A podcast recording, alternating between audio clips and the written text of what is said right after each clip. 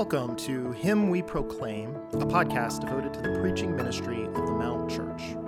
Know that the following sermon is specifically intended to build up our local church in Clemson, South Carolina. Feel free to listen along and distribute what you hear, while prioritizing what we pray is the faithful preaching ministry of the healthy local church to which you meaningfully belong. With that, all grace to you as you listen to this episode of Him We Proclaim. Let's read John 13, 1 through 20. Now, before the feast of the Passover, when Jesus knew that his hour had come to depart out of the, this world and to the Father, having loved his own who were in the world, he loved them to the end. During supper, when the devil had already put it into the heart of Judas Iscariot, Simon's son, to betray him, Jesus, knowing that the Father had given all things into his hands and that he had come from God and was going back to God, rose from supper. He laid aside his outer garments and, taking a towel, tied it around his waist. Then he poured water into a basin and began to wash the disciples' feet and to wipe them with the towel that was wrapped around him. He came to Simon Peter, who said to him, Lord, do, you wash my feet? Jesus answered him, What I'm doing, you don't understand now, but afterward you will understand. And Peter said to him, You'll never wash my feet. And Jesus answered him, If I do not wash you, you have no share with me. Simon Peter said to him, Lord, not my feet only, but also my hands and my head. Jesus said to him, The one who is bathed does not need to wash, except for his feet but, but is completely clean, and you are clean, but not every one of you. For he knew who was to betray him, and that was why he said, Not all of you are clean. When he had washed their feet and put on his outer garments and resumed his place, he said to them, Do you understand what I've done to you? You call me teacher and Lord, and you're right, for so I am. If I, then, your Lord and teacher, have washed your feet, you also ought to wash one another's feet. For I have given you an example that you also should do just as I have done to you. Truly, truly, I say to you, a servant is not greater than his master, nor is a messenger greater than the one who sent him. If you know these things, blessed are you if you do them. I'm not speaking of all of you. I know whom I have chosen but the scripture will be fulfilled, will be fulfilled. He who ate my bread has lifted his heel against me. I'm telling you this now, before it takes place, that when it does take place, you may believe that I am he. Truly, truly I say to you, whoever receives the one I send receives me, and whoever receives me receives the one who sent me. Will you pray with me?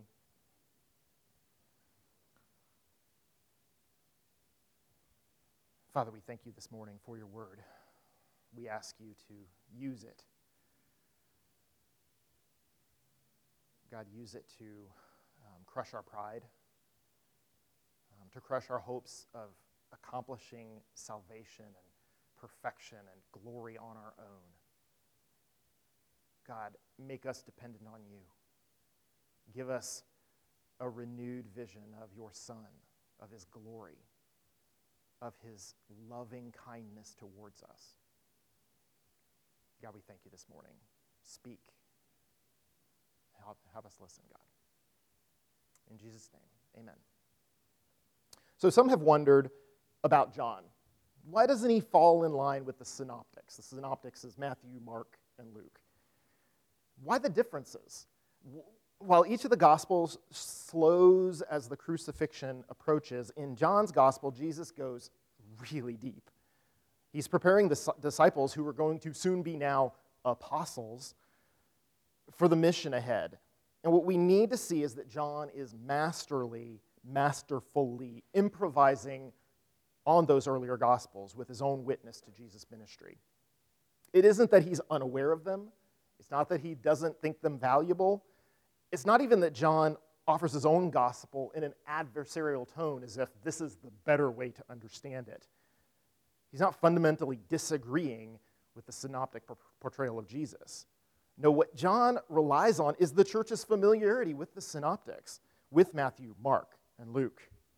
And that way he can focus on the implications of what Jesus has done. What Jesus is going to do as his betrayal moves from prophecy to historical fact.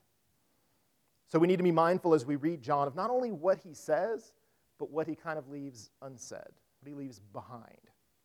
For instance, in Luke 22, 24, 30, we read, a dispute arose among them as to which of them was to be regarded as the greatest. This is that same point. They're in the meal. Jesus had just instructed them to take bread and wine as a reminder of his coming sacrifice. And rather than be mortified by the humiliation that Jesus was going to endure, his voluntary sacrifice in their place, they're squabbling over fame. The cross, the glory of the Son, the glory of the Father is shunted out of view by their pettiness. And it's against this backdrop that the story of Jesus washing his disciples' feet exists in John's memory. Then there's the institution of the Lord's Supper itself.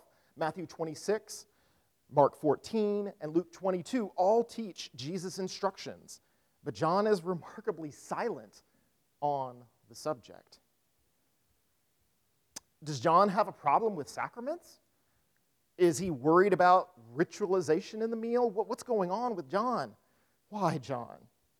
No, in place of the institution of the Lord's Supper, we see this story, which proclaims Jesus' sacrificial death, which identifies him as the fulfillment of the law, the final Passover lamb, uniting believers into one body until he returns.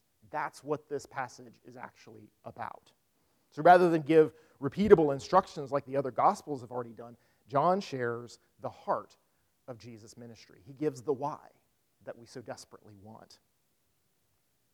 He shows God's power, his knowledge, his authority.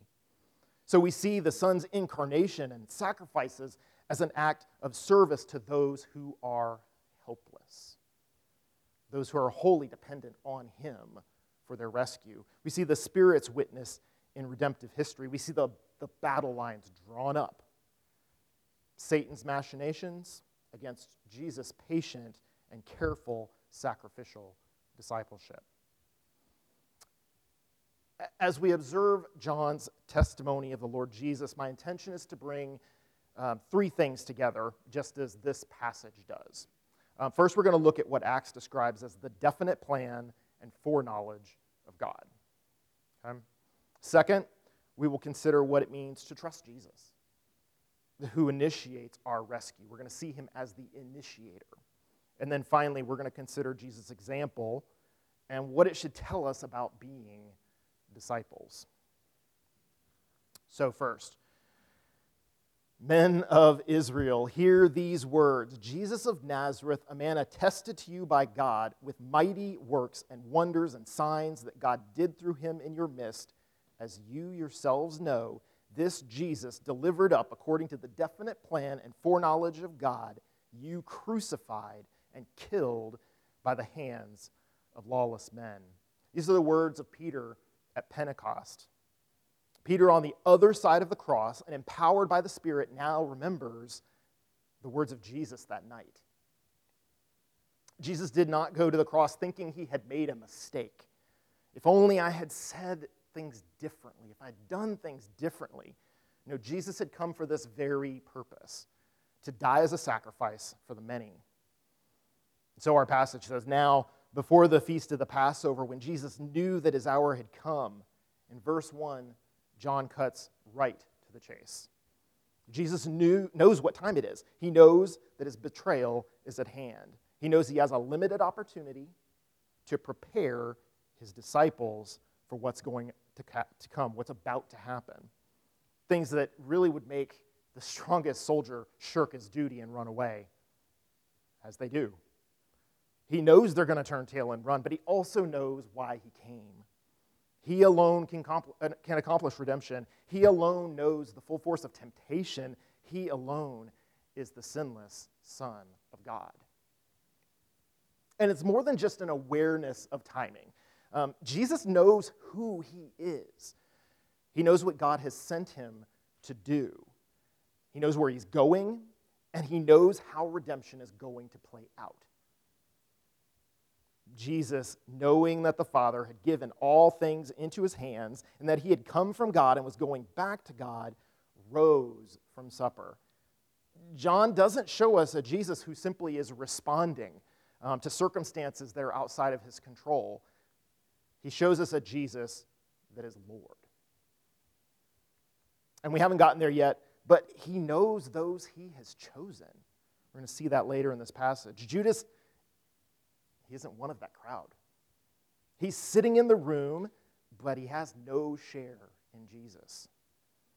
Peter, despite his bluster, his false ideals about what discipleship is going to look like, what his own willingness to stand in, eh, for, up for Jesus, what's allowable, what's appropriate between a master and a servant, a master and a disciple, a sender and a sendee. We do need to be careful here. Often we think of God's knowledge, including um, his foreknowledge, as, as a lot of data, um, impersonal, comprehensive, detailed. Um, but God isn't just an encyclopedia of facts, counterfactuals, potentialities. His knowledge is intensely personal, and that's what we see in this passage. What I mean is, when we hear the word foreknowledge, we shouldn't be thinking of just facts. God knows. His foreknowledge is not just insight into the future or what will happen. He doesn't just look and say, I, I see that happening, therefore I'm going to tell you that that's what's happening. It is intimate knowledge of who we are, who He has created us to be, our place in His unfolding work of redemption. And that's why we read in Romans 8, and we know that for those who love God, all things work together for good, for those who are called according to His purpose. For those whom he foreknew, he also predestined to be conformed to the image of his Son, in order that he might be the firstborn among many brothers. And those whom he predestined, he also called, and those whom he called, he also justified, and those whom he justified, he also glorified. When we read that, it's, it's not some cold, heartless, and rigid redemptive calculus. John doesn't leave it to us to read between the lines. Jesus knew that his hour had come to depart out of this world to the Father, having loved his own. He loved them to the end, or to the farthest extent, all the way. He loved them. The disciples aren't just a strategy, they're not just God's clever way of accomplishing redemption. We're not just, we are not just technical details in the plan of redemption. We're not trees to be looked past to recognize the forest. Jesus knows those he has chosen. He created them to be in personal relationship with himself.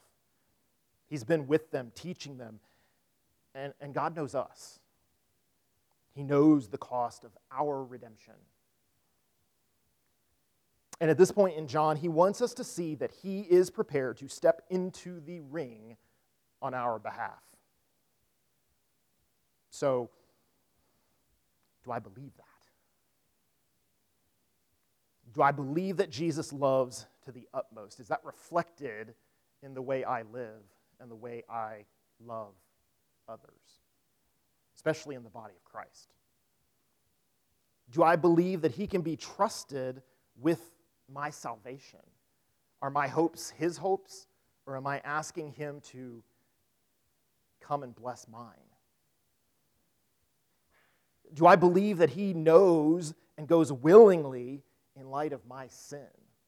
Do I believe that? Am I willing to act on that? Do I believe that hardship and discouragement are, are things He knows and intends for me to deal with and, and, and work through in the faith that He has given? Do I believe that He came and did not cling to the glories of heaven, as we heard in the call to worship? That He actually willingly empties himself to save somebody like me? And do I believe that he went back, that he's enthroned as Lord, he's my advocate and friend, that he sent the Spirit to preserve the word, to give us scripture, that the testimony of his sovereign acts of redemption, that he illuminates by the Spirit his plans, purposes, his divine counsel? Do I believe that? Is that affecting the way I live the way I speak with my brother and sister in Christ. Imagine with me then the disciples bickering over who is the greatest. Who has been around for the largest number of mighty acts? Oh, I was there. I was there. You, you weren't there, but I was. Who cast out the most demons? Who healed the greatest number of people? Who got to have some private face to face discipleship with Jesus? I had that, you didn't. Who recognized Jesus' glory and majesty first? Then Jesus rose from supper. He laid aside his outer garments and, taking a towel, tied it around his waist. Then he poured water into a basin and began to wash the disciples' feet and to wipe them with the towel that was wrapped around him. What Jesus did was culturally insensitive. It made everyone in the room uncomfortable. It was a hospitality faux pas. Washing someone's feet was one of those lowest of the low kind of tasks. But Jesus humbles himself, just as he humbled himself to even become a man. He took on the role of a bondservant. And Peter is absolutely appalled as Jesus approaches him. This sort of thing just isn't proper. It's, it's not right, Jesus. Why would you do this? It's just not your place. You're putting me in a bad situation. Is this a test? Am I supposed to go, no, no, no, no, no, Jesus, you're, you're the master. You, I should be washing your feet. Let me read this part of the narrative again. Jesus came to Simon Peter, who said to him, Lord, do you wash my feet? Jesus answered him, What I am doing you do not understand now, but after will, afterward you will understand. Peter said to him, You will never, you shall never wash my feet. I mean, Peter has confessed that Jesus is God's anointed, he's the Messiah. Peter has been there at crucial moments along Jesus' road to Jerusalem. He's seen the transfiguration. And as Jesus stoops to wash his feet, it's just too much. It, it, in just as much brashness and lack of awareness as is his norm, he says to Jesus, Pass. I'm not letting you wash my feet. It's too embarrassing seeing you debase yourself this way. How could I allow it to happen? But Jesus doesn't let it go there. Jesus answered him, If I do not wash you, you have no share with me. Simon Peter said to him, Lord, not only my feet, also my hands and my head. And Jesus said to him, The one who is bathed doesn't need to wash except for his feet but is completely clean. Jesus confronts Peter with a choice. Jesus is going to wash his feet. It's the price of, you might say, fellowship with Jesus. And confronted with the choice, Peter characteristically again goes overboard. If he's going to let Jesus wash his feet, he might as well go ahead and wash him completely, head and hands too. And so let's get this straight.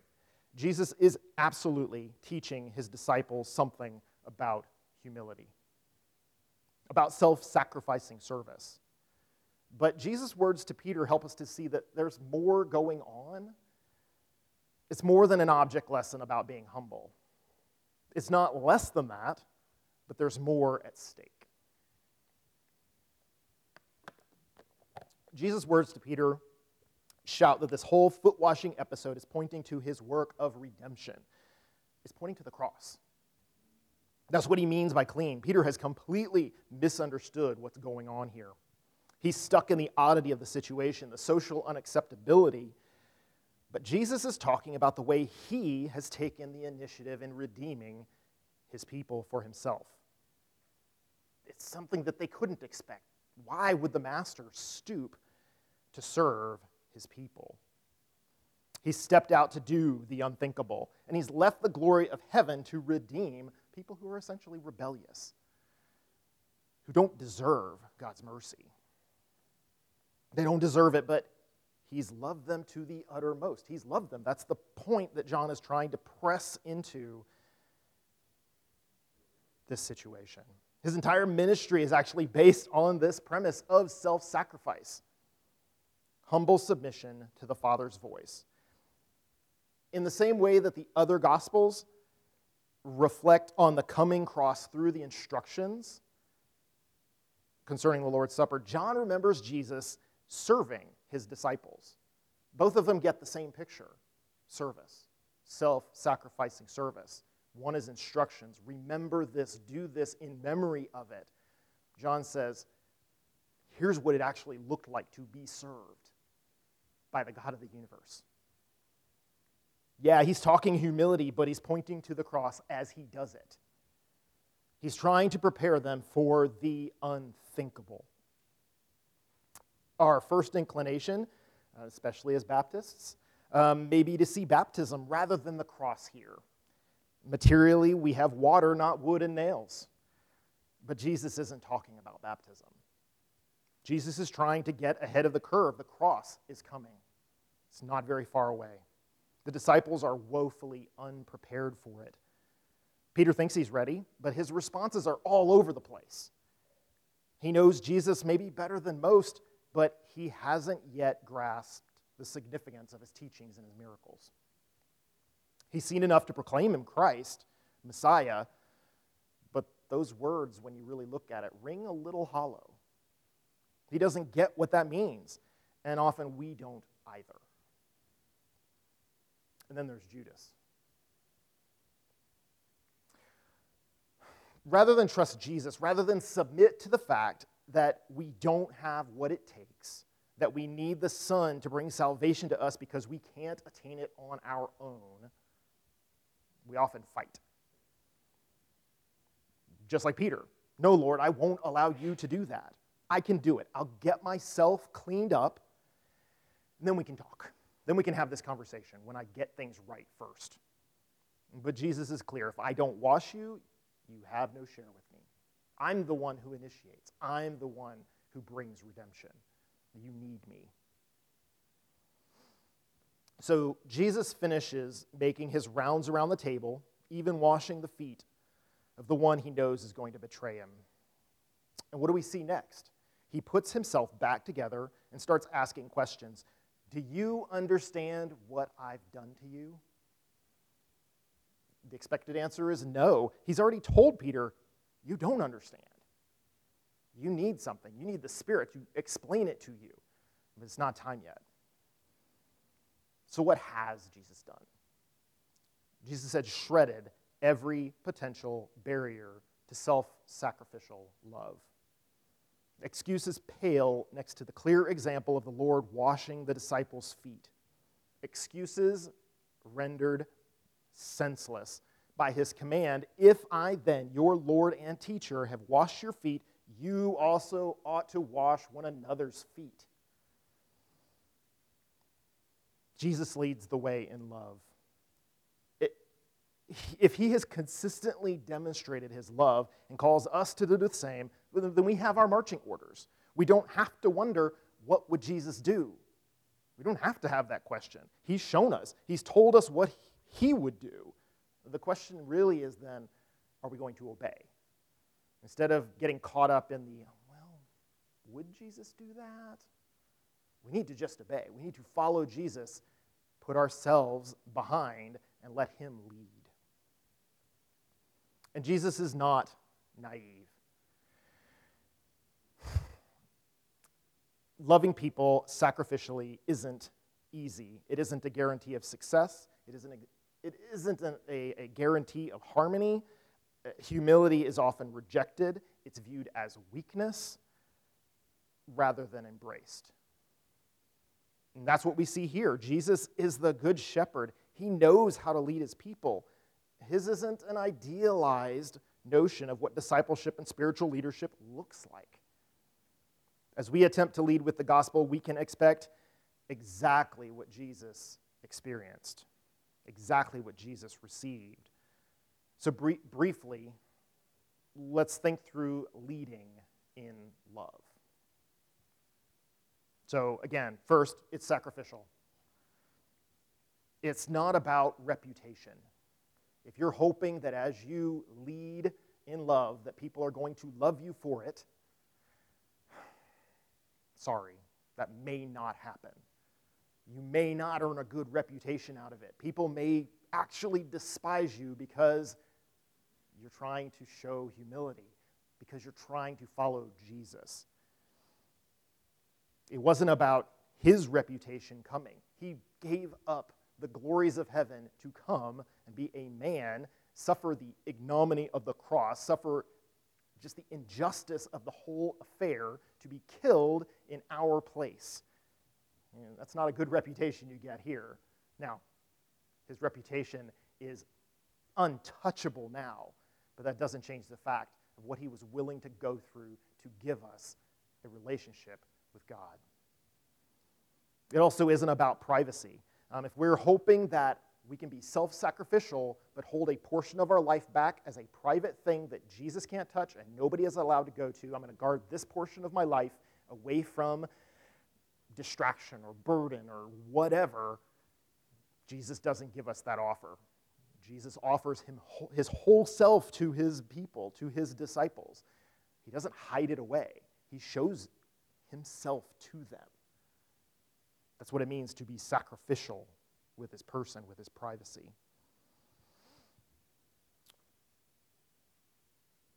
Leading with love is about leading with the gospel, leading with the cross. If that's not our empowering paradigm, we haven't really understood sacrifice the way that Jesus understood sacrifice. He's washing their feet fully well knowing, I want you to see the cross in this. I want you to know that you need this washing, and I am the one who can provide it. And ultimately, we need to know that leading with love is loving the body. It's not a disembodied love that we can just experience this fellowship with God, and that's it. That's great. We're wonderful. Leading with love means being involved in the body of Christ.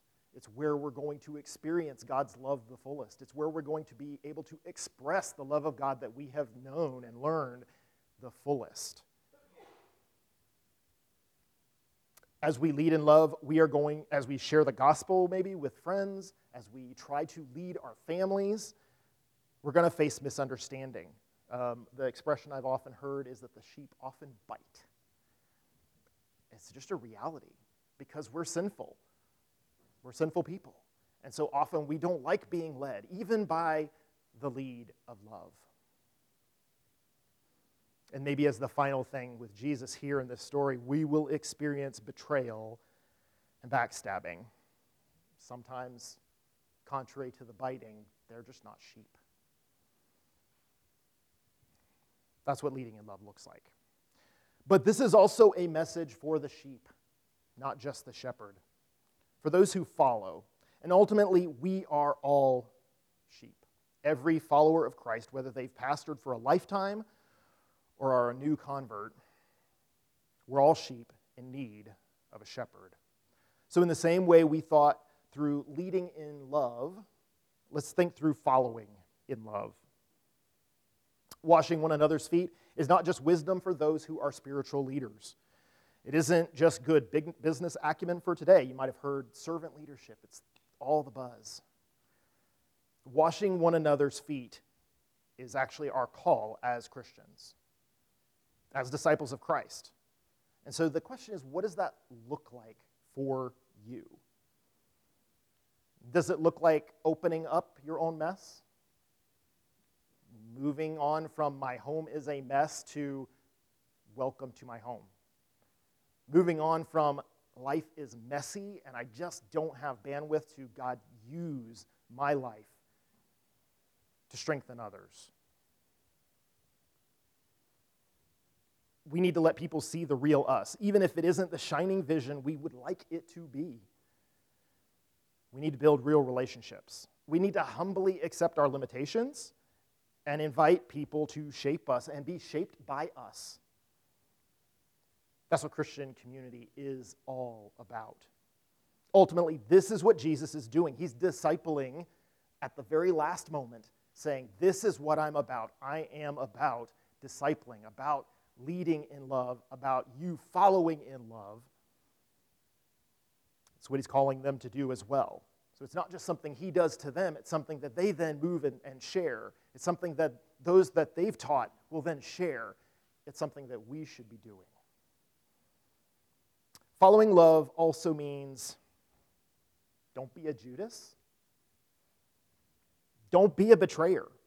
Now, I don't want to steal Brian's thunder for next week, um, but it isn't as if John hasn't been speaking through Judas in this passage. Satan and Judas have essentially conspired together to betray Jesus. They're not alone, but they've conspired to betray Jesus. We aren't really given the details of why, but it's that tension that is motivating Jesus' teaching. It gives his teaching and actions an urgency, a sense of you need to respond now, you need to do something now.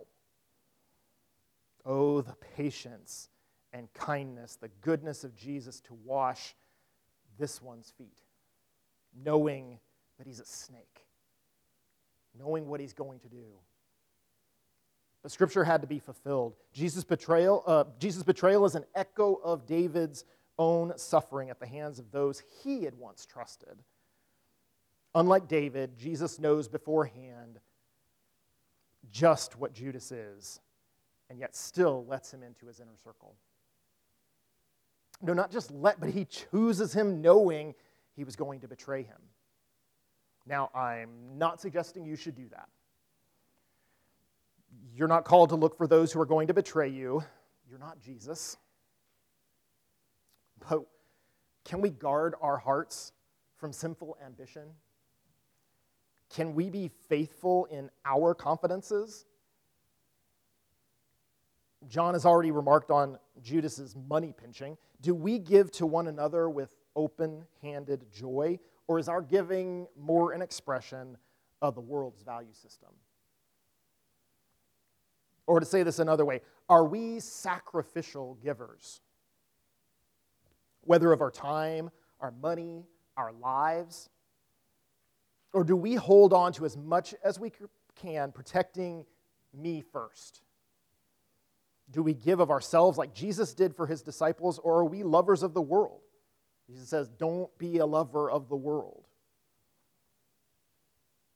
Are we lovers of the great and glorious God who would send his Son to make eternal peace? Are we lovers of what Jesus loves and, and gave his life for? Are we lovers of the church. Following love, following in love means remembering what Jesus has already taught. Of his coming betrayal, Jesus remarks in John 13, 19, I'm telling you this now before it takes place, that when it does, you may believe that I. The disciples were a mess through the arrest, the trial, the crucifixion. Could you imagine where they would have been if he hadn't prepared them? Jesus wants them to know how much he loved them, so he prepares them by his word. And so, as Christians, we need to realize we're going to face spiritual conflict. The lines are going to be drawn up. We are going to face spiritual attack. And God wants us to be ready. He's given us His words. And following in love means dwelling on those words. Word, word, word. It's why we sing Scripture. It is why we pray Scripture. It's why we have been reading Scripture publicly. And it is why we preach the Scripture and not just clever stories with good moral endings. None of us is so above sin that we don't need to return constantly to God's Word for comfort, for strength, and for truth. And finally, we follow it in love by living life through gospel lenses. Jesus puts it this way Truly, truly, I say to you, whoever receives the one I send receives me, and whoever receives me receives the one who sent me. It's an odd thing to say, unless we put it in the context of the cross centered analogy we see as Jesus washes the disciples' feet. What John wants us to see is that the Father, Son, and Spirit are all engaged in the work of redemption the, the cross is Jesus' own lens for his ministry, and so it should be our lens for his ministry. Those Jesus has chosen, chosen are to live lives colored by the gospel, and essentially, our lives are not our own. Our lives are not a collection of decisions, some that are spiritual, some that are not, some that we control, some that God controls. Jesus calls us to serve one another with all of them. Jesus is not just tacking on spiritual goals to our already loaded schedules, he is reprioritizing our entire lives.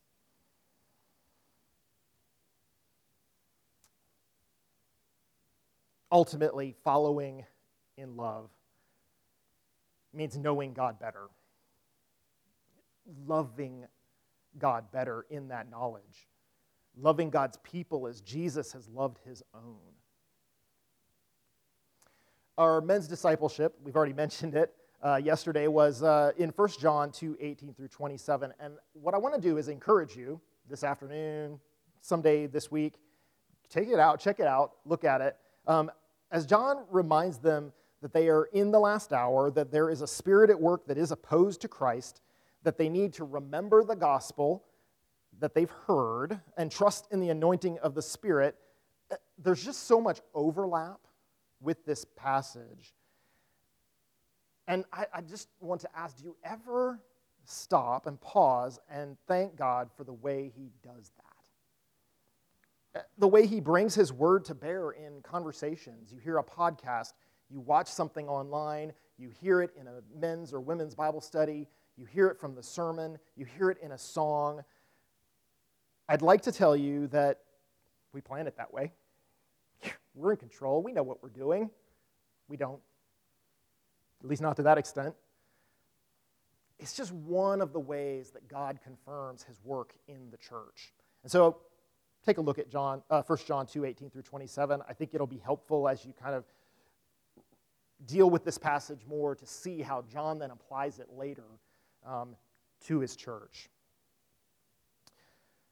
Brothers, sisters, we can read this passage and come away with just a moral command, just an example to follow. And there's nothing wrong with that. It isn't wrong. In fact, Jesus commands us to humbly serve one another, to lay down our lives for one another. But John doesn't want us to miss the Father's love in sending the Son. John writes so that we will believe in Jesus, not just do the right things. John shows us Jesus' willing submission to the plan of the Father so that we will submit our lives to the plan of the Father. Jesus is in the command of this situation. His self sacrificing service is intentional and essential to our salvation.